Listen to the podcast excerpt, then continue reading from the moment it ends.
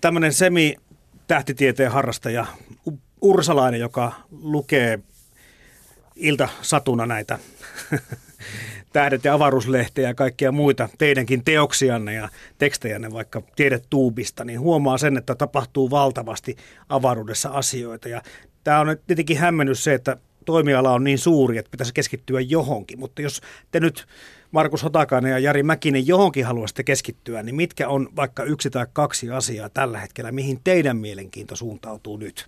Jos ihan yleisesti täytyy sanoa, niin musta ihmeellisintä on se, kuinka paljon loppujen lopuksi tällä hetkellä tapahtuu. Jos jätetään niin kuin ihan tällainen niin kuin, niin kuin observatorioiden tekemä tähtitieteellinen havaintomateriaali ikään kuin sivuun ja katsotaan, mitä niin kuin aurinkokunnassakin tapahtuu, niin meillä on luotaimia käytännössä joka puolella.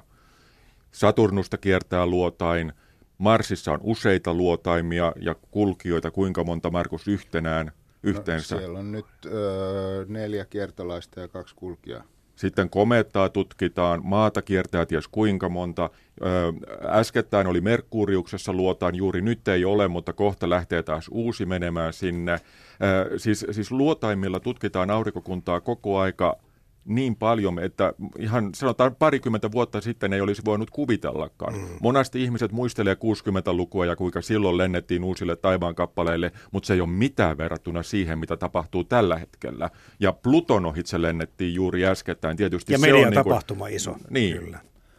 Varsinkin palaisin tähän kultaiseen 60-lukuun, että silloin niin kuin – Ää, lähetettiin paljon luotaimia, mutta kauhean moni niistä ei päässyt ikinä perille. Nimenomaan. Et se tietysti niin kuin vaikutti hyvin aktiiviselta ja sitä olikin, mutta, mutta tota niin, ne t- tulokset jäi aika laihoiksi niin kuin tieteelliseltä kannalta, muutamia poikkeuksia lukuun ottamatta. Mutta ja, se edelleenkin muuten puhutaan siitä kuulen, tai siis avaruuslentojen kulta-aikana. No olihan se tietysti mm. hienoa. Itse nyt en tietystä syystä muista ihan niin kauhean hyvin niitä 60-luvun tapahtumia, mutta, mutta mitä on lukenut, niin, niin koko aika tapahtui jotain uutta. Mm-hmm. Silloin epäonnistuttiin, silloin onnistuttiin, mutta, mutta niin kuin nykyajan niin kuin olennainen asia on se, että tämä on rutiinia.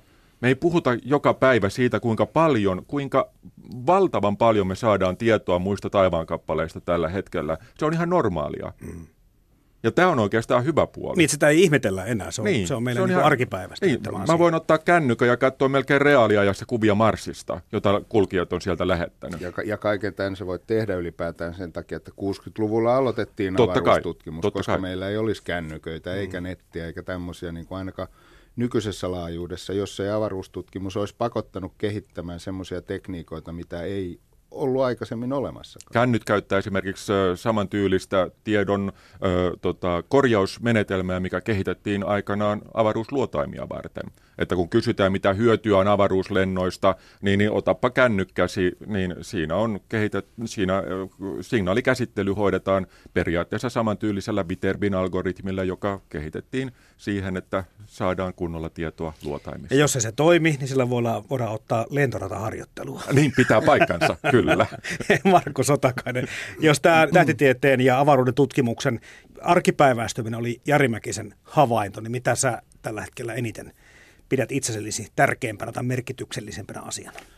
Toi on kyllä oikeasti tosi vaikea kysymys, koska avaruudessa, kun avaruuslentoakin on viisivuotiaasta saakka seurannut, niin kaikki kiinnostaa. Mutta kyllä tietysti se, semmoinen, mihin itsekin on, on kirjoitushommienkin takia perehtynyt viime vuosina, niin on, on avaruuden älynetsintä ja, ja, ja siihen liittyvä eksoplaneettojen, eli muita tähtiä kiertävien planeettojen etsintä. Ja se, siinä oikeastaan – sekä mua että, että myös oikeita tutkijoita hämmästyttää se, että, että kuinka erilaisia maailmoja tuolta on löytynyt. Et, et se, mitä, mitä on kuviteltu niin kuin siitä diversiteetistä, minkälaisia erilaisia planeettoja voi olla, niin, niin se oli vaan ihan pintaraapos. Sieltä, sieltä on löytynyt maailmoja, joissa sataa rautaa ja jotka on kauttaaltaan laavan peitossa tai joiden kaasukehä häviää niin kuin valtavalla tahdilla aurinkotuulen puhaltaessa ja, ja se on semmoinen, mikä, mikä on, on ollut tosiaan yllättävää ja se, että niitä löytyy koko ajan lisää, joidenkin arvioiden mukaan linnuradassakin on, on mahdollisesti eksoplaneettoja enemmän kuin tähtiä. ja kyllä se tämmöinen klassinen kliseehän on, että kun katsoo yötaivaalle, niin tuntee itsensä niin pieneksi, mm. niin kyllä me ollaan oikeasti vielä paljon pienempiä kuin miltä se tuntuu, kun on öisen tähtitaivaan alla. Niin oliko se tämmöinen arvio, että puolitoista, keskimäärin puolitoista eksoplaneettaa per tähti, jos ruvetaan niin kuin jotakin tämmöistä arviota esittämään? S- sitä luokkaa, joo. Mm. Mä luulen, että tämä myöskin hämmentää ihmisiä, kun me puhutaan avaruusteknologiasta ja sitä tutkimustyöstä, mistä mm. Jari tuossa äsken mainitsitkin se, että sitten yhtäkkiä puhutaan avaruuden älyn tai elämän etsimisestä. Ne juuri poikkeaa niin paljon toisistaan, että se on vähän vaikea laittaa tosiaan mihinkään yhtenäiseen kategoriaan muuta kuin, että se on jossakin tuolla, mm. pois tältä planeetalta. Niin, se on vähän tämmöinen, niin kuin, että me ja muu maailmankaikkeus. Niin, kyllä. Ja kyllä. siinä on kyllä paljon tekemistä sekä, sekä niin kuin koulussa varmaan, mutta, mutta sitten myös meillä tiedetoimittajilla, että, että saataisiin jotenkin paremmin läpi se, että, että maa ja, ja ihmiskunta sen pinnalla on niin kuin osa tätä avaruutta. Että ei ole olemassa sillä tavalla, että, että on erikseen maa, joka on ainutkertainen. Toki se monessa suhteessa on, hmm. mutta se on kuitenkin osa sitä maailmankaikkeutta ja se maailmankaikkeus... Ää, ei Eikä vaan maailmankaikkeutta, vaan periaatteessa avaruus alkaa tuosta 50 no, kilometrin no, niin, päästä. Niin, ju, se on näin. lähellä. Niin. Ei, ei siinä ole mitään aitaa, jonka yli pitää hypätä, vaan, vaan se niin kuin, si, sinne pääsee,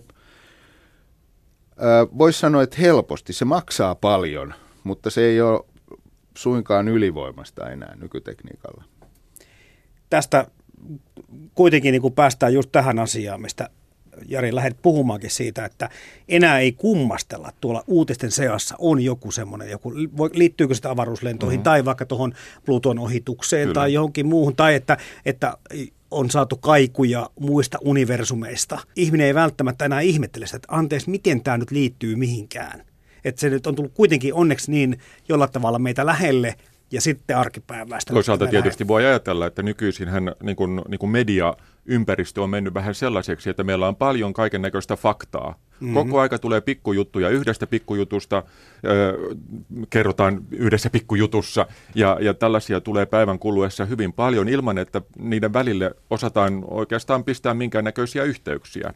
Et se on toisaalta niin kuin sääli, että nyt nykyisin puhutaan paljon tällaisista yksittäisistä asioista eikä niinkään isoista asioista. Ja siinä mielessä tietysti voi olla ihan mukava, että nyt tässäkin puhutaan yhdestä isosta asiasta nimeltä avaruus. eikä vain siitä, että löytyykö Plutosta esimerkiksi jäätä suihkuttavia tulivuoria.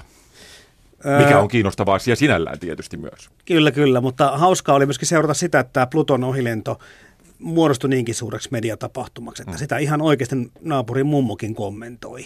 Voisi ajatella, että kuitenkin tämä asioiden niin kuin, ö, ylläpitäminen tai esillä pitäminen on vaikuttanut siihen, että näistä kaikilla on nyt jonkunlainen kumminkin tuntuma ja mielipide. Aivan. Ehkä ennen ei edes tietty montako planeettaa meidän aurinkokunnassa on tai mm. mitä vaan. Et... No y- yksi mikä siihen varmaan Pluton kohdalla vaikuttaa, että, että se oli, kun ihmisiä kiinnostaa aina ensimmäiset asiat, mitä tehdään – et se, että et, kun Marsia on tutkittu nyt niin kuin lähes tauotta kymmeniä vuosia, niin, niin otsikot alkaa olla sitä tasoa, että Marsista löytyy vettä taas. No ei se sillä tavalla, niin kuin, jos, jos vaikka on kiinnostunutkin teemasta, niin, niin tämmöisen otsikon sivuttaa, että jaha, no tämähän nyt on tiedetty. Mutta se, että, että nyt saatiin vihdoin viimeinen aikaisemmin planeettana pidetty kappale tutkittua tietysti vain nopean ohilennon aikana, mutta kuitenkin tietoa, mitä aikaisemmin ei ole ollut ollenkaan, ja se, se aina kiinnostaa. Ja tietysti sitten rapakon takana tähän, tähän niin kuin hehkutukseen liittyy oleellisesti se, että, että silloin kun Pluto vielä luokiteltiin planeetaksi, niin se oli ainut planeetta, jonka amerikkalaistähtitieteilijä on löytänyt. Aha. Ja sen takia siellä ollaan niin kitkeriä tai jotkut tutkijat ei edelleenkään suostu hyväksymään sitä, että se on vaan kääpiöplaneetta. Vaan... Ja lisäksi tietysti se, että se on näistä perinteisistä planeetoista viimeinen, jota on käyty nyt tutkimassa. Mm, okay. Tämän jälkeen koko aurinkokunta on ikään kuin tutkittu. Et kyllä, kyllä mä ymmärrän hyvin, että jos mä olisin 25 vuotta urastani laittanut siihen, että, että lähetetään tai rakennetaan ja sitten lähetetään ensimmäinen luotain uloimmalle planeetalle ja sitten vähän sen jälkeen, kun se on laukastu, sanotaan, että no tämä nyt onkin vaan kääpiöplaneetta. niin en mäkään ehkä nielasi sitä ihan tolleen kylmiltään, mutta, mutta tässä on myös se pointti, että sillä ei ole kauheasti väliä, miten me se luokitellaan. Mm. Plut, etenkin, Pluton asukkaat ei ole kuullut tästä meidän kinastelusta mitään. Etenkin, etenkin sen takia tämä oli myös kiinnostavaa, että Pluto paljastui niin jännäksi maailmaksi. Mm. Et osattiin odottaa se, että, että aurinkokunnan ulkopuolella on erittäin kiinnostavia kohteita, jotka toimivat ihan eri tavalla, mitä on ajateltu aikaisemmin. Ajatellaan Saturnuksen kuuta Titania, joka on oma, oma maailmansa – ja, ja samoin Triton, Uranusta kiertävä planeet, ö, kuu, niin on osoittautunut todellakin, Neptunus. Neptunusta anteeksi, ja, ja tota, nyt sitten ö, Pluto, joka, josta osattiin odottaa, että se saattaa olla todella kiinnostava, mutta se oli huomattavasti paljon enemmän kiinnostavampi, mitä osattiin edes odottaakaan. Ja lisäksi sieltä paljastui se suuri sydän sieltä, niin totta Kyllä. kai sehän menee läpi Ystävänpäivä korttiinkin kyllä. Kyllä, mm, tota, kyllä. Te tiedetoimittajina, m- miten te sitten, te tiedetuubiin teette muistakin aiheista tietenkin uutisoitte ja kirjoitatte, mutta mi- miten te sitten jäsentelette tätä tietoa? Onko se niin, että te poimitte vain ne merkityksellisimmät asiat uutisvirrasta tai tieteen havainnoista ja niitä rupeatte tekemään, vai onko niin, että te pidätte itsekin omien mielenkiintojanne mielenkiintoista johtuen esille tiettyjä ilmiöitä? Tota, oikeastaan vastaus on kaksiosainen. Ensimmäinen on se, että, että tämä tiedetuubi-sivusto, jota me ollaan jo vähän aikaa tehty, niin me tehdään sitä toistaiseksi aika tavalla niin kuin muiden toiden ohessa, että se mm-hmm. ei ole pääasia, ja me haluaisimme kovasti tehdä sitä enempi journalististen kriteereiden mukaan siten, että me seulotaan koko tulevaa tiede uutisvirtaa ja otetaan siitä parhaimmat. Näin ei valitettavasti tällä hetkellä ole, vaan me otetaan siitä, jotka ovat kiinnostavimpia ja joihin aika riittää.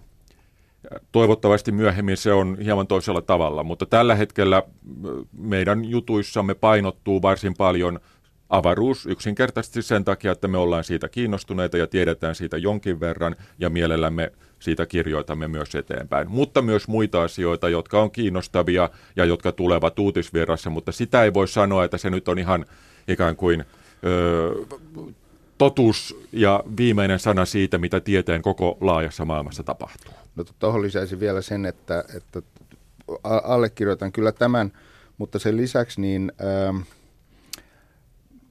voisi sanoa, että, että tämmöisten journalististen kriteerien lisäksi me sovelletaan tämmöisiä tiedejournalistisia kriteereitä. Eli ei, ei mietitä jokaisen uutisen kohdalla, että kiinnostaako tämä nyt ihmisiä mahdollisimman paljon, vaan sitä, että kuinka merkittävä joku löytö tai havainto tai mittaus tai keksintö on, on sen tieteenalan kannalta. Et... Ja se ei, se ei yleensä, tai ei voi sanoa, että ei yleensä, mutta, mutta läheskään aina se ei ole semmoinen, joka kiinnostaa valtavasti ihmisiä – koska ei ole sitä niin kuin taustatietoa, että mihin kaikkeen Kyllä. tämä liittyy. Mutta mut siitä huolimatta meidän mielestä on tärkeää tuoda tämmöisiäkin uutisia esiin, koska se, ää, ja, ja toki sitten myös tämmöisiä niin kuin spekulointeja ja, ja jopa niin kuin virheellisiä käsityksiä, koska niin tiede etenee. Et ei se ole tämmöistä yksittäisten harmaahapsisten hullujen professoreiden niin kuin älyväläyksiä, vaan se on kovaa duunia, jossa, jossa niin kuin onnistumisprosentti on – ehkä kaksi ja puoli. Hmm. No lasketteko te klikkauksia? Tarkistatteko sitä, että onko Totta kai me seurataan. No, korreloiko millään tavalla uutisten tärkeys siihen klikkausten määrän kanssa? Eipä oikeastaan. Hmm. E, et, tota, suuret uutiset, jotka ovat todella kiinnostavia, joissa on paljon uutta, esimerkiksi kesällä tämä Pluton ohilento, hmm. niin toki niitä klikataan myös paljon. Mutta ehdottomasti näyttää siltä, että kiinnostavimmat jutut ovat juuri tällaisia yksittäisiä pieniä faktoideita – kuten esimerkiksi joku aika sitten näytettiin, minkä kokoinen Titanic oli oikeasti verrattuna kyllä. nykyaikaisiin laivoihin. Se on, se on kyllä kiinnostava uutinen. Se on kiinnostavaa ja se on miellyttävää ja se on mukavaa, mutta mä sanoisin, että se on tieteellisesti niin kuin kauhean merkittävää. Mutta siis tilaa täytyy olla kaikelle. Mm. Että niin kuin tällaiset kiinnostavat asiat, totta mm. kai se on jännä ja se on kiinnostavaa ja ainakin mä hypin aina niin kuin, niin kuin paikalla, niin kun mä näen jonkun tuollaisen vastaavan tyylisen jutun, joka on kiinnostava juttu, mutta en mä luokittele sitä niin kuin tieteellisesti kauhean merkittäväksi. Kun ihmiset tuntevat teidät tai eivät tunne, kuinka vaan saavat kuulla, mitä te teette työksenne mm-hmm. ja näistä teidän kiinnostuksen kohteista, niin mitä, mitä ne teiltä kysyy? Mit, mitkä ovat ne ensimmäiset kysymykset yleensä tai yleisimmät kysymykset? Öö, käytiinkö kuussa oikeasti? Oikeasti kysytäänkö sitä? Toisinaan joo. Ei, ei kauhean he. usein, mutta kyllä. Se, se, nämä salaliittoteoreetikot on, on saanut kyllä hyvin ne, netistä palstatilaa. Ää, sitten, että ää, no onko siellä muualla elämää? Ää, miksi meidän pitäisi mennä Marsiin? Ja mitä hyötyä avaruustutkimuksesta on? Tämän tyyppisiä kysymyksiä esimerkiksi tulee, mulla, tulee aika Mulla usein. puolestaan tämä viimeksi mainittu on hyvin yleinen.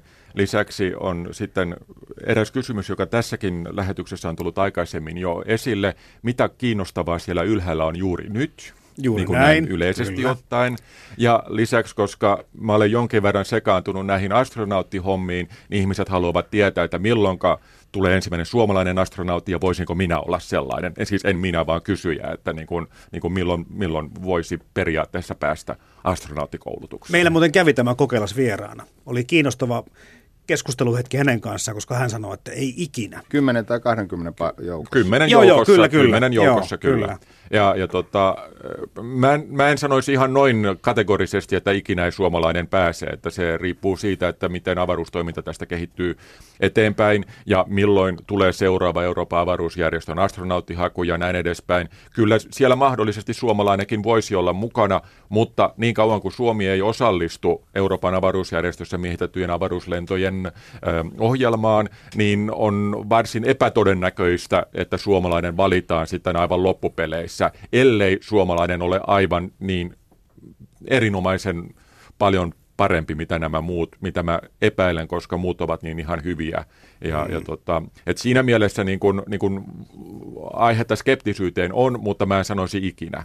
Että on mahdollista, että suomalainen sitäkin kautta menee, mutta toisaalta avaruusala on niin suuressa mullistuksessa nyt tässä lähivuosina, että voi voi hyvinkin olla, että sit suomalaiset kiilaavat ohitse, että esimerkiksi muita, muita teitä tarkoitan, että esimerkiksi kohta puoleen alkaa tulla näitä kaupallisia avaruusaluksia markkinoille, jolloin sitten siellä tarjotaan työmahdollisuuksia periaatteessa kenelle tahansa, joka voisi olla myös suomalainenkin. Nopeasti ajateltuna tulee mieleen kyllä enemmän positiivista kuin negatiivista siitä, että yksityiset yritykset on lähtenyt tähän avaruuden vallotukseen näin vahvasti mukaan. Totta kai. Eli Kyllä. se varmaan avaa semmoisia ovia, mitä ei valtiollisella tasolla ehkä avattaisi. Ja tämä palautuu taas tähän, tähän asiaan, että avaruudesta on tulossa yhä enempi ja enempi arkipäivästä. Hmm. Et Tämä on vähän sama kategoria on se, mitä tapahtui 20-luvulla lentoliikenteelle. Aluksi lentoliikenne oli täysin valtiollista toimintaa, mutta sitten kun alkoi tulla yksityisiä yrittäjiä, jotka alkoi perustaa lentopostia ensin sen, sen jälkeen sitten ihmiskuljetusta, niin, niin se sai, siitä alkoi nykyaikainen lentoliikenne. Ja sen takia meillä on nyt lentoyhtiöitä, jonka kanssa päästään niin kuin varsin edullisesti toiselle puolelle maapalloakin ihan vaikka tästä saman tien ponnahtaen Helsinki-Vantaalle ja siitä eteenpäin. Meetään tämä lähetys ensin ja sitten lähdetään Niin, vasta. joo, kyllä. Okay. Markus, kuka omistaa Marsi? No jos, jos mun tyttäreltä kysyy, niin minä. Silloin kun... Ky- Ollaanko kavereita? joo, kymmenen, kymmenen vuotta sitten, kun kirjoitin ensimmäistä Mars-kirjaa, niin, niin hän oli ko- noin kolmevuotias ja, ja tota, kyse oli silloin ainakin isin planeetasta. Mm. Mutta... Äh, todellisuudessa me, se on ihmiskunnan yhteistä omaisuutta ja toisaalta ei kenenkään. Eli kukaan ei voi omia, omia mitään muuta taivaankappaletta. Kun maa, maapallolta voi, voi tehdä valtauksia, mutta muut, muut taivaankappaleet on kansainvälisillä sopimuksilla – sillä tavalla rauhoitettu, että kukaan ei voi niitä myydä eikä kukaan ostaa. Mutta yritystä on ollut Yritystä on ollut. Mm. Sehän, että jos jotain ei voi ostaa eikä myydä, niin ei koskaan ole tarvin, tarkoittanut sitä, etteikö niitä myytä ja ostettaisi. Ja, ja tähän pätee ihan sama, että netissä on useita firmoja, jotka myy e, eri kokoisia länttejä, ää, ainakin kuusta, Marsista ja Jupiterin iokuusta – ja tähtiä voi ostaa kanssa. Tähtiä Aa, voi ostaa toki kokonaisia okay. tähtiäkin, mutta et aurinkokunnassa myydään ö, pienempiä länttejä, ne on ö, viimeksi kun katsoin, niin parikymmentä alaa, ja sitten isommat on, olikohan nyt ehkä kolmisen sataa, ja si- siitä saa tonttia ei voi valita, se on vähän niin kuin kunnalliset tonttiarpajaiset, mutta siitä saa hienon diplomin ja, ja sitten kartan, johon on merkitty se paikka. Mutta se on niin, että, että kaikissa näissä dokumenteissa todetaan, että jos sinne joskus laskeutuu sitten joku kansainvälisen järjestön tai, tai kansakunnan luotain, niin siltä ei voi periä vuokraa.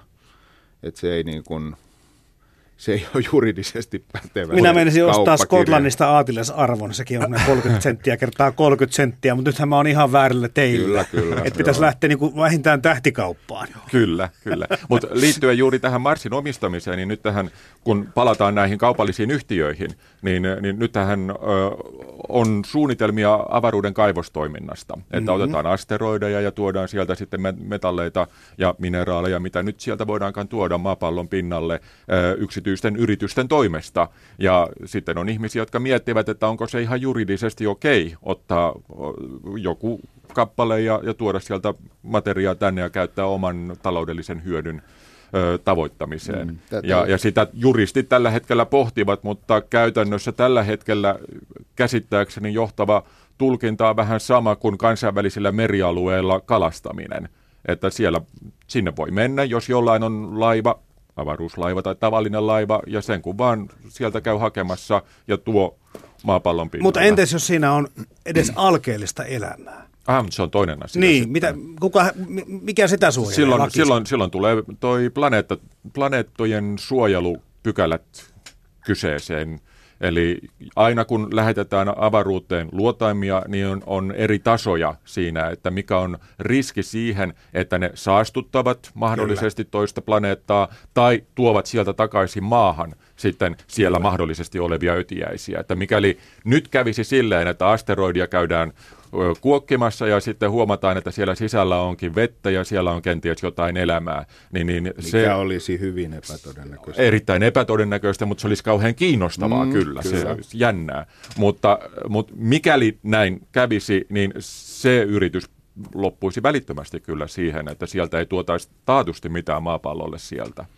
Mutta spekulointi näillä asteroidikaivoksilla oikeastaan liittyy silläkin tavalla tähän niin kuin yksityisten yritysten intoon lähteä avaruuteen, että, että silloin motivaatio on taloudellinen. Että silloin 60-luvulla, kun mentiin kuuhun, niin silloinhan se oli puhtaasti poliittinen päätös. Jenkit mm-hmm. halusi päihittää Neuvostoliiton hinnalla millä hyvänsä ja suunnilleen sen verran se Apollo-ohjelma tuli maksamaan. Et piikki oli auki, koska se, se oli niin kuin pakko saada toteutettua ja vielä siinä hyvin – hyvin, tai voisi sanoa käsittämättömän tiukassa aikataulussa. Sen jälkeen, tai ei edes tarvinnut odottaa Apollo-ohjelman päättymistä, vaan jo siinä vaiheessa, kun ensimmäiset kuussa kävijät oli palaamassa takas maahan, niin alettiin jo pohtia, että no pitääkö sinne nyt uudestaan mennä, että johan se vallotettiin. Eli se kiinnostus niin kuin lopahti melkein saman tien. Ja kun, kun kansan kiinnostus lopahtaa, niin poliitikkojen kiinnostus lopahtaa ja siinä vaiheessa myös rahanat sulkeutuu. Et nyt, nyt ei ole tämmöistä poliittista kannustinta minkään taivaan kappaleen niin sanotussa vallottamisessa. Ja se, mistä se motivaatio saattaa löytyä, on nimenomaan tuo taloudellinen puoli. Et ei tarvitse olla kauhean iso, ö, iso rauta-asteroidi, niin, niin siinä saattaa olla jotain esimerkiksi platinaa enemmän kuin maapallolta on ikinä louhittu. Sehän vaikuttaa maailmanmarkkinahintaankin no, niin, että se aivan, koko kyllä. ekonomia menee sekaisin maapallolla, jos jotain tämmöistä tehdään. Mm. Ja Kyllä. se varmaan on yksi syy siihen, minkä takia niin ei ole ihan äh, kirkuen nyt tehtykään, koska mm. tota, silloin kun sitä, nykyisillä maailmanmarkkinahinnoilla sen hakeminen olisi kannattavaa, mutta jos se tuotaisi maapallon pinnalle, niin hinta putoaisi niin paljon, että se ei välttämättä olisikaan kannattavaa. Kyllä. Mutta se tulee aikanaan, että, että, että ennemmin tai myöhemmin varmasti käydään louhimassa avaruudesta materiaaleja. Tuossa sanoit jo äsken, että Suomi ei ole osallistunut miehitettyihin avaruuslentoihin, mutta Suomesta on kuitenkin Jari Mäkinen tulossa kovaa vauhtia, avaruusvaltio. Viimeis kun juteltiin avaruusrekka tapahtumassa tuossa Ilmatieteen laitoksen pihalla muutama vuosi sitten, niin, niin esittelit aika ylpeänä sitä Aalto ykkösen satelliittia. Ja nyt on ollut, oli pitkään aika hiljasta, mutta nyt yhtäkkiä pomsatti uutinen siitä, että, että tota, hanke etenee ja on aikataulussaan, mutta silloin oli puhetta ensin, olikohan kesästä 2015, sitten 2015 syksy nyt se on sitten kai... Joo, Aalto, Aalto yhden tapauksessa on silleen, että sitä laukaisua on niin kuin lykätty koko aika eteenpäin. Öö, öö, siis Aalto 1, siis sehän ei ole valtavan isokokoinen satelliitti, se on no 10 ei. kertaa 10 kertaa 30, tällainen, tällainen CubeSat, niin kuin sanotaan. Öö, ja sen ongelmana on oikeastaan ollut se, mikä on se vahvuus, että sitä on tehty opiskelijatyönä. Ja se on tuottanut siinä mielessä jo erinomaisen hyvän tuloksen, että, että muutamat tähän projektiin osallistuneet insinöörit ovat perustaneet oman firman nimeltä Ice Eye, joka sai itse asiassa Slusissa valtavan rahoituksen ja on, on suunnittelemassa aivan vakavasti kuutta omaa satelliittia lähetettäväksi avaruuteen. Kuutta? Kuutta, okay. kuutta satelliittia. Ja, ja yksi syy siihen, minkä takia nimenomaan Aalto 1 on pikkusen myöhästynyt, on se, että siitä on lähtenyt väkeä tekemään niin kuin näitä muita. Että se on niin kuin spin Positiivinen se on ongelma. spin-offannut ihmisiä tekemään muuta avaruusalalla.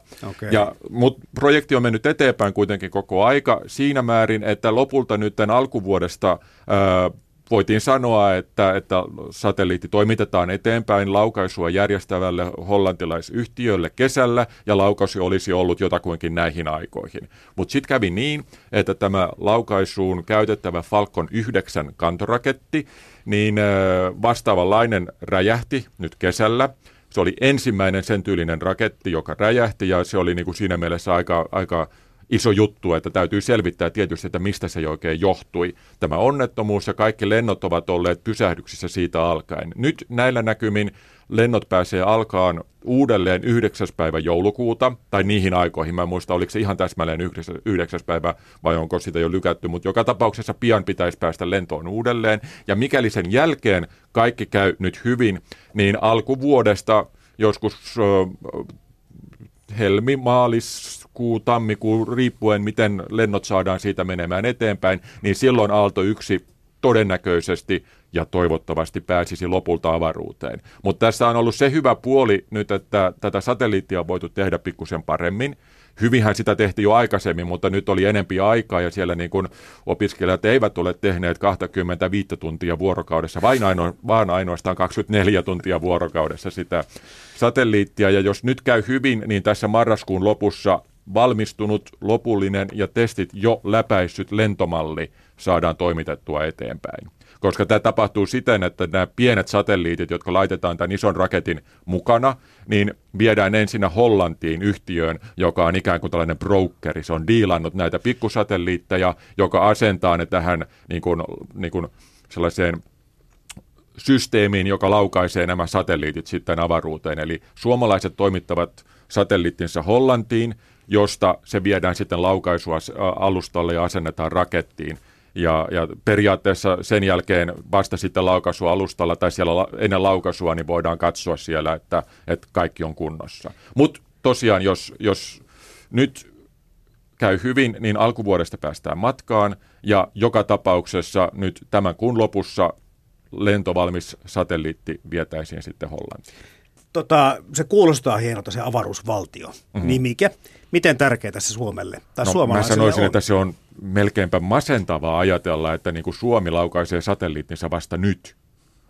Siis onhan se tietysti Juuri hienoa, näin. onhan se nyt mm. tietysti mm. hienoa saada viimein, viimein oma satelliitti taivaalle, mutta Virokin ehti ensin. Melkein kaikki muut Pohjoismaat ovat laukaisseet jo satelliittinsa Intialla aikana. luotain Marsia kiertämässä. Totta. Ja, ja, ja Suomi, jota mielletään aina teknologiassa erääksi maailman parhaimmaksi ja edistyksellisimmäksi maaksi ja näin edespäin, niin vasta nyt me saadaan ensimmäinen satelliitti taivaalle. Ja sekin ainoastaan sen takia, että muutama hullu Otaniemestä sai päähänsä tehdä sen.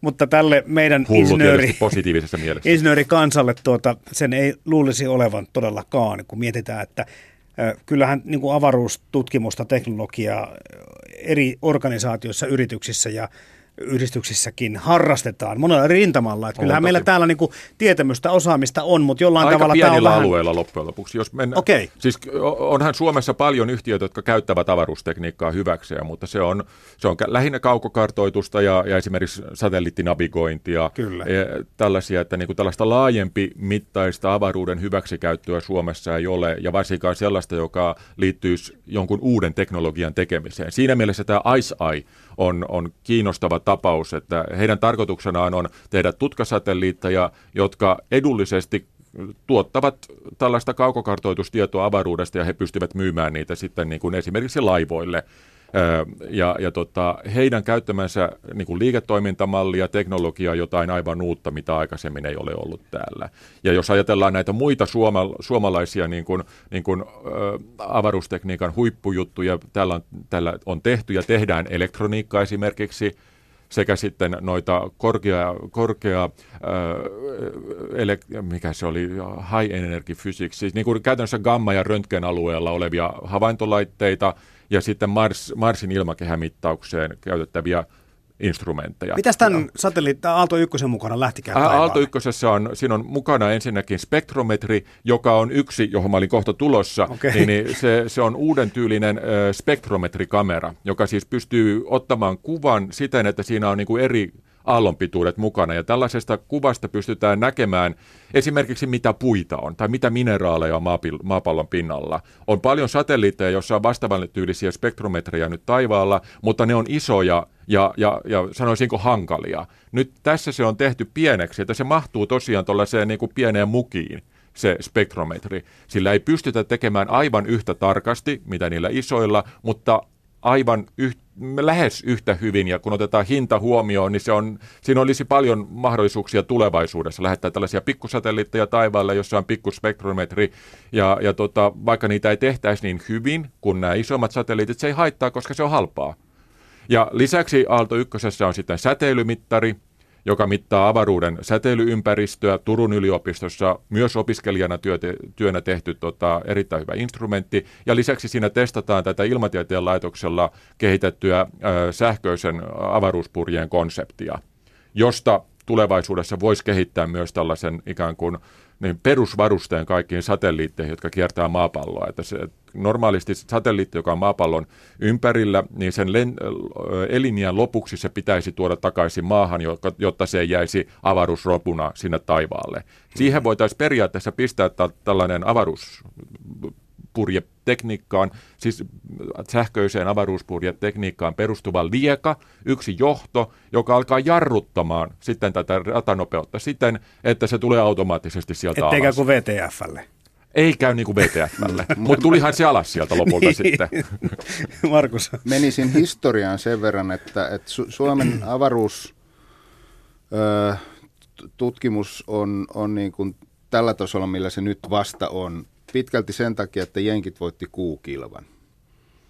Koska silloin 70-luvulla tie, muistamme, jotka silloin, silloin olivat tiedostavassa tilassa, että, että mikä oli poliittinen kallistumisaste mihinkin suuntaan, niin, niin silloin valtiovallan kanta oli, että avaruustutkimus on ää, amerikkalaista kerskatutkimusta. Suomen ei pidä lähteä siihen. Siinä vaiheessa nimittäin ei tiedetty, että, että Neuvostoliitto oli vaan niin kuin, tai sanotaan, että hävisi kalkkiviivoilla Kyllä. kuukilvan. Vasta 80-luvulla se selvisi, että, että kuualukset oli jo olemassa. Ongelma oli vain se, että, että Neuvostoliitto ei saanut N1-rakettia toimimaan ja, ja sen takia kuukilpa kilpa hävittiin. Ja sen, sen myötä, koska silloin kaikki amerikkalainen oli hapatusta, niin, niin sitä ei tietenkään voitu sitten Suomessa oikein kannustaa tekemään. Hmm. Ö, siis, mutta kun mä teidän niin kuin puheita kuuntelen, niin kyllä tässä niin kuin tulee semmoinen toiveikas olo, että kaikki tämä on meille mahdollista. Kaikki on mahdollista, mm. kyllä. Se... Sä voit ostaa itsekin satelliitin ja laukasta sen avaruuteen, jos haluat. Ka- kaikki on mahdollista, Kantoraketti mutta... puuttuu. Oh, rahalla, rahalla niitä saa. Tähän oikeastaan nyt on pakko kommentoida nykyisen hallituksen toimia, jossa tähdätään siihen, että kaikki tutkimus tuottaa kaupallista hyötyä ja mennään perustutkimuksen ohi suoraan niihin sovellutuksiin. Ei tuu onnistumaan valitettavasti. Tai onnistuu, mutta hyvin lähe, lyhyellä Ei, se ei tule onnistumaan ollenkaan. Okay. Sovellutuksia ei pystytä tekemään, jos ei sitä perustutkimusta ole tehty. Se, se tiedetään kaikilta tieteen aloilta ja tekniikan aloilta, että ei, ei voida tehdä pelkkiä keksintöjä. Täytyy tietää, mihin ne perustuu. Mm. Ja se keksintöjen tekeminenkin on, on kovan ja pitkällisen työn tulosta. Ei, ei ne ole mitään älyväläyksiä. Niin oikeastaan mä jatkaisin pikkusen silleen, että se onnistuu, mutta vain vähän aikaa. Se on vähän sama, että jos sulla on, vet, sulla on mm. vettä mm. ämpärissä, sä voit ottaa sitä vettä siitä vähän aikaa pois. Ne on niitä innovaatioita, mutta siihen pitää jotenkin saada sitä vettä lisää myös. Suurin osa näistä todella hienoista innovaatioista, mitä on, on kehitetty käytännössä perustutkimuksen No, avulla. Mennäänkö tutkimukseen ihan tähän loppupuolelle vielä? Nyt ollaan vähän puhuttu teknologiasta ja isosta kuvasta. Suomi pärjää, meillä on siis mahdollisuuksia tällä teknologian saralla, mutta jos mennään tutkimukseen, varsinkin avaruuden tutkimukseen, niin, niin kyllähän siitäkin aika ajoin ö, tulee hyviä uutisia, että meillä ollaan aika pitkällä tietyissä asioissa, kun puhutaan vaikka mustien aukkojen tutkimista, niin meiltä löytyy semmoista tietoa tästä maasta. Tuntuu, että onko se tottakaan, että meidän pienessä valtiossa voi olla niin kovan luokan tähtitieteilijöitä. Niin no ensin täytyy sanoa tietysti, että sehän on kansainvälistä yhteistyötä. Mm. Että mm. melkein mikä tahansa näistä tutkimuksista on sellaisia, että nämä suomalaistutkijat, jotka ovat mukana joissain tutkimusryhmissä, niin he eivät ole siinä yksin suinkaan. Että se on isompi kokonaisuus. Ja toisaalta se on perustutkimusta, mistä ei ole kaupallista hyötyä. Kyllä onko meillä enää kymmenen vuoden kuluttua näitä maailman huippuja millään alalla? Valtaoja jää oikeaan aikaan eläkkeelle. Et, todennäköisesti joo, mutta mut vielä siitä, että m- m- miten niin kuin... Ei, oikeastaan saanko keskeyttää sen verran, sarjassa kaupallisia hyötyjä ja mustataukot, niin mä mainitsin vähän aikaa sitten nämä instrumentit, joilla havaitaan esimerkiksi röntgensäteitä ja gammasäteitä, mm-hmm. joita on tehty Suomessa. Niin se tutkimus, jota tehtiin aikanaan näiden instrumenttien aikaansaamiseksi, jotta me voitaisiin tutkia esimerkiksi röntgensäte, mustia aukkoja ja muita tällaisia eksoottisia ilmiöitä, niin sen perusteella suomalainen firma, entinen Metorex, nykyisin osa Oxford Instruments, mikä nyt olikaan, niin kehitti erittäin pienen kannettavan metalliilmaisimen, jolla niin kuin voidaan löytää tällaisia metallijuttuja. Siis se oli innovaatio, joka tuotti rahaa ja tuottaa edelleen rahaa Suomelle mutta se tuli täsmälleen perustutkimuksesta, siitä niin sanotusti tylsästä ja tavallisesta tutkimuksesta ja turhasta, ja turhasta niin, tutkimuksesta, kyllä, mitä tutkijat ovat tehneet esimerkiksi mustien aukkojen löytämiseksi. Mutta, mutta siis tämä Suomen menestys, niin kuin sanotte, niin perustuu siihen, että tämä on kansainvälistä yhteistyötä kaiken kaikkiaan. Mm. Meillä Esko Valtaoja ja Kari Enqvist esimerkkeinä nauttii tosi suurta arvostusta. Suomessa heitä pidetään niin kurkoina tiedemiehinä, että ei paremmasta väliä. Miten he maailman mittakaavassa?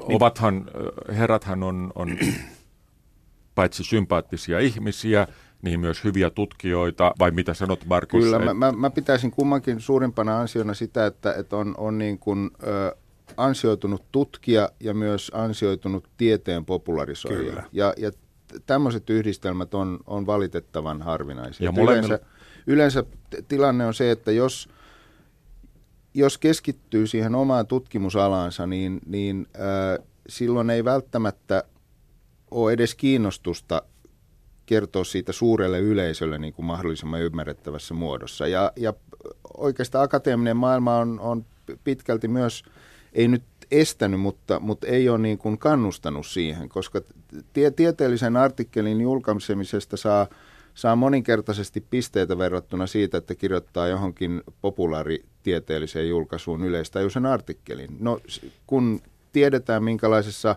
ahdingossa yliopistoissa ja korkeakouluissa tutkijat ja kaikki muutkin on, niin, niin ei siellä kauhean montaa kertaa tarvitse miettiä, että kummankohan tekisin. Kyllä. Ja lisäksi, mitä tulee Valtaoja ja Enkvistiin, niin molemmilla on erittäin hyvät tutkimusryhmät ja ovat osaltaan saaneet heidän omat yliopistonsa ja tutkimuslaitoksensa nosteeseen, jossa on sitten muita tutkijoita, jotka ovat mukana kansainvälisissä tutkimuksissa ja aivan huipputasolla. Eli, eli, eli heidän merkityksensä on, on ollut erittäin suuri. Mutta suomalaisiahan on joka puolella maailmassa Kyllä, erittäin, erittäin korkeissa tahoissa. Suomen yliopistoissa tehdään hyvää tähtitieteellistä tutkimusta. Ei nyt, en mä nyt sanoisi kovinkaan paljon tällaista niin kuin aivan maailman huippua, mutta aivan hyvätasosta. Mm. Ja sitten esimerkiksi tulee nyt äkkiseltään mieleen muutamia ihmisiä, että siis maailmalla on suomalaisia, joista ei paljon puhuta, hyvinkin korkeissa asemissa. Esimerkiksi Gaia, avaruusobservatorion tieteellinen johtaja on Timo Prusti Suomesta. SALT observatorion, eräs maailman suurimmista tähtitieteellisistä havaintolaitteista. Sen tieteellinen johtaja on Petri Väisänen mm. Suomesta, mutta eipä heistä nyt paljon puhuta, koska he ovat pääasiassa siellä ulkomailla ja tekevät työnsä ilman, että siitä kauheasti huhuillaan. Marko Sotakaisen puheesta tulee mieleen se, että jos mä kysyn teiltä, että mitä me tarvittaisiin Suomeen sellaista lisää, että tälläkin saralla saataisiin vielä niin kuin, ehkä näkyvämpiä tai merkittävämpiä tuloksia aikaiseksi, niin meneekö se siihen, kääntyykö se siihen koulutukseen? Koulutukseen ja, ja kliseisesti pakko sanoa, että rahaan. Se ei tarkoita sitä, että, että jos me syydetään vaan rahaa johonkin, niin sitten tulee hyviä tuloksia mutta tällä hetkellä tilanne on se, että, että oikeastaan mihinkään ei ole rahaa, tai ehkä voisi sanoa, että mukamas ei ole rahaa. Se on, mu, mukamas liittyy siihen, mit, mitä mieltä niin kun hallitus on siitä, mistä kaikesta pitää leikata ja säästää. Yliopistoissa ja tutkimuslaitoksissa on oikeasti se tilanne, että ei ole rahaa. Ja se, se on no tämäkin on vanha klise, että raha ei tee onnelliseksi, mutta ei, en tunne ketään, joka olisi tullut rahan puutteestakaan onnelliseksi. Ja valitettavasti tämmöiset, oli se nyt mikä tahansa isompi tai pienempi tieteellinen hanke tai projekti tai ryhmän perustaminen tai, tai opiskelijoiden kouluttaminen, niin siihen tarvitaan rahaa. Ja jos sitä ei ole, niin sitä ei pystytä tekemään. Et se, se on niin kuin, voidaan me tehdä innovaatioloikka, mutta ratkaiseva on se, että hypätäänkö me ikkunasta ulos vai sisäpuolelle. Ei saa haukkua pelkästään nykyhallitusta siinä mielessä, että siis rahoitushan on tullut alaspäin jo pitkän Kyllä, aikaa, joo. mutta nyt on vasta tullut tällainen niin kuin drastinen lasku. Lisäksi sitten tämä henkinen ilmapiiri, mikä nyt on, että, että jos jostain kaupallisesta yrityksestä lähetetään 300 ihmistä pihalle, niin, niin siellähän on ministerit heti paikalla lohduttamassa. Mutta kun Aalto-yliopistosta tai Helsingin yliopistosta pistetään saman verran tutkijoita ja vielä mm. enempi väkeä pihalle, niin, niin ministerit vaan nauraa. Mm kiroisin, ellei oltaisi radiossa. niin, niin, olevina siellä on sitä varaa. Lyhentäkää lomianne, niin. saatesanat ja, ja, ja se on toisaalta tylsää, mutta mä taas palaan tähän arkiseen juttuun siinä mielessä, että nyt jo tehdyt leikkaukset ovat johtaneet siihen, että professorit itse joutuvat sen sijaan, että tekevät uusia innovaatioita ja tutkivat, niin tekemään ihan tavallisia niin kuin toimistotöitä yhä enempi. Mikään, mikään ei ole tärkeämpää kuin hyvä sihteeri, enkä sano sitä sen takia, että niin kuin aliarvioisin sihteereitä, vaan päinvastoin. Professoreilta täytyy nykyisin löytyä aikaa esimerkiksi kulukuittien skannaamiseen, joka on kyllä niin täydellistä resurssien haaskaamista kuin vaan mm. voi olla. Mutta on turha ihmetellä sitten kymmenen vuoden kuluttua, kun mitään ei oikein enää tapahdu. Nyt tähän ihan loppuun, Jari Mäkinen ja Marko Sotakainen, ylitetään kansainväliset esteet ja rahaongelmat ja mennään sitten takaisin sinne taivaalle. Mitä asioita tai mitä löytöjä, teorioita, mitkä on nyt semmoisia asioita, mitä te toivoisitte vaikka lähiaikoina tapahtumaan? Missä teidän mielenkiintoinen tällä hetkellä askartelee, minkä asioiden kimpussa? Mä haluaisin ennen kaikkea uudenlaisen avaruusaluksen, jolla voisi lentää kätevästi kiertoradalle. Nyt me laukaistaan raketteja, Kyllä. jotka ovat kertokäyttöisiä, jotka ovat kalliita, jotka ovat hankalia ja kaikkea muuta vastaavaa. Meillä on kaikki teknologia ja tietämys olemassa siihen, että me voitaisiin tehdä lentokonemainen avaruusalus, joka lähtee ylös, tekee mitä se tekee, vie satelliitin, tuo sieltä tavaraa alaspäin, vie ihmisiä sinne, tuo ihmisiä alaspäin tai näin edespäin. Ja tosiaan laskeutuu sen jälkeen takaisin maahan, sitten se vaan pikkusen huoletaan ja tankata ja sitten se lentää uudelleen. Tähän olisi mahdollisuutta, mutta kukaan ei ole toistaiseksi katsonut sen tekemistä sen väärti, koska silloin kun me saadaan tämä ensimmäinen askel kätevämmäksi, matka maasta maan kiertoradalle paremmaksi, niin se avaa koko maailman sen jälkeen. Silloin me voidaan lähettää parempia teleskooppeja, silloin me voidaan tehdä avaruusasemia, silloin me voidaan tehdä tehtaita avaruuteen, silloin me voidaan hakea mineraaleja, metalleita muilta asteroideilta, tuoda ne tehtaisiin kiertoradalla ja tuoda sieltä alaspäin. Nyt ihmetellään sitä, että maapallon talous on stagnaatiotilassa, se ei mene eteenpäin. Me tarvitaan jonkinnäköinen loikka eteenpäin. Ja minne se on? Maapallo on käytetty, mennään avaruuteen. Se on sama juttu kuin, kun aikanaan esimerkiksi ö, ö, ajateltiin, että Kalifornia Yhdysvalloissa on täysin menetetty alue. Se on täysin, siinä ei ole mitään kiinnostavaa, se on vain autiomaata ja aurinkoa, kunnes sinne rakennettiin rautatie. Me tarvitaan rautatie avaruuteen nytten, jonka avulla me saadaan tämä uusi talous ylhäällä avaruudessa käyttöön. Ja kuka sen tekee? Eivät hallitukset, vaan yksittäiset yhtiöt, koska heillä on siihen taloudellista kiinnostusta. Eli mä haluaisin tällaisen avaruuslentokoneen, jolla mennään avaruuteen, koska siitä olisi valtava hyöty paitsi sinulle ja minulle, niin myös ihmiskunnalle ja kaikille tutkijoille, jotka haluavat tutkia muita taivaan kappaleita ja maailmankaikkeutta. Toivottavasti Markus Jari ei nyt pajatsoa tyhjentänyt. ei, mutta kyllä, kyllä tota, tietysti joulupukin toivelista on tosi pitkä, jos ei tarvitse ottaa huomioon, mitä mikäkin maksaa. Mutta jos tosiaan unohdetaan niin kuin, niin kuin tämänhetkiset käyt, käytännön rajoitteet ja resurssien puute ja, ja, ja kalleus ja tämmöinen, niin se tavallaan liittyy tuohon Jarin toiveeseen, että, että meillä olisi rautatie avaruuteen, koska mit, mitä enemmän maailmankaikkeutta tutkitaan siis nimenomaan aurinkokunnan ulkopuolelta, puolelta tai ar- ulkopuolista avaruutta, eli kaukaisia tähtiä ja galakseja ja mustia aukkoja ja ties mitä, niin, niin yhä selvemmäksi käy äh, se, että enemmän pitäisi pystyä tekemään samanaikaisia havaintoja eri aallonpituusalueilla. Et se, jos, me, jos jostain otetaan kuva näkyvän valon alueella, niin se kertoo tiettyjä asioita, mutta sitten jos me halutaan jotain muita asioita, niin sitten meillä pitää olla jotain muita aallonpituusalueita, infrapunaa tai ultraviolettia käytössä. Ja, ja hyvin harvoin pystytään tekemään samaan aikaan. Et jos tosiaan unohdetaan se, että hintalappu olisi aika, aika messevä, niin, niin – suuri kokoinen radioteleskooppi tai teleskooppijärjestelmä, missä, millä pystyttäisiin tekemään samaan aikaan useilla eri aallonpituuksilla samasta kohteesta tai samasta kohteesta havaintoja, koska silloin pystyttäisiin huomattavasti tehokkaammin ja nopeammin selvittämään semmoisia suuria arvotuksia, mitä, mitä maailmankaikkeudessa kyllä riittää vielä, vaikka, vaikka sitä on tutkittu kaukoputkilla 1600-luvun alusta lähtien. Jos tuota hintalappua ei ajattele laisinkaan, niin mä veisin tuon kuun toiselle puolelle, kuun kääntöpuolelle. Sieltä olisi kauhean hyvä katsella joka puolelle. Mutta mä en veisi pinnalle. Etkö? En. Mä veisin. Se, se pöly on haitaksi. Ah, pöly on, joo. Mm. Mutta kuitenkin. Se Tot... semmoinen multiteleskooppi, kiitos. Toivottavasti joulupukki oli kuulolla. Kiitoksia Jari Mäkinen ja Markus Otakainen. Kiitos. Kiitoksia.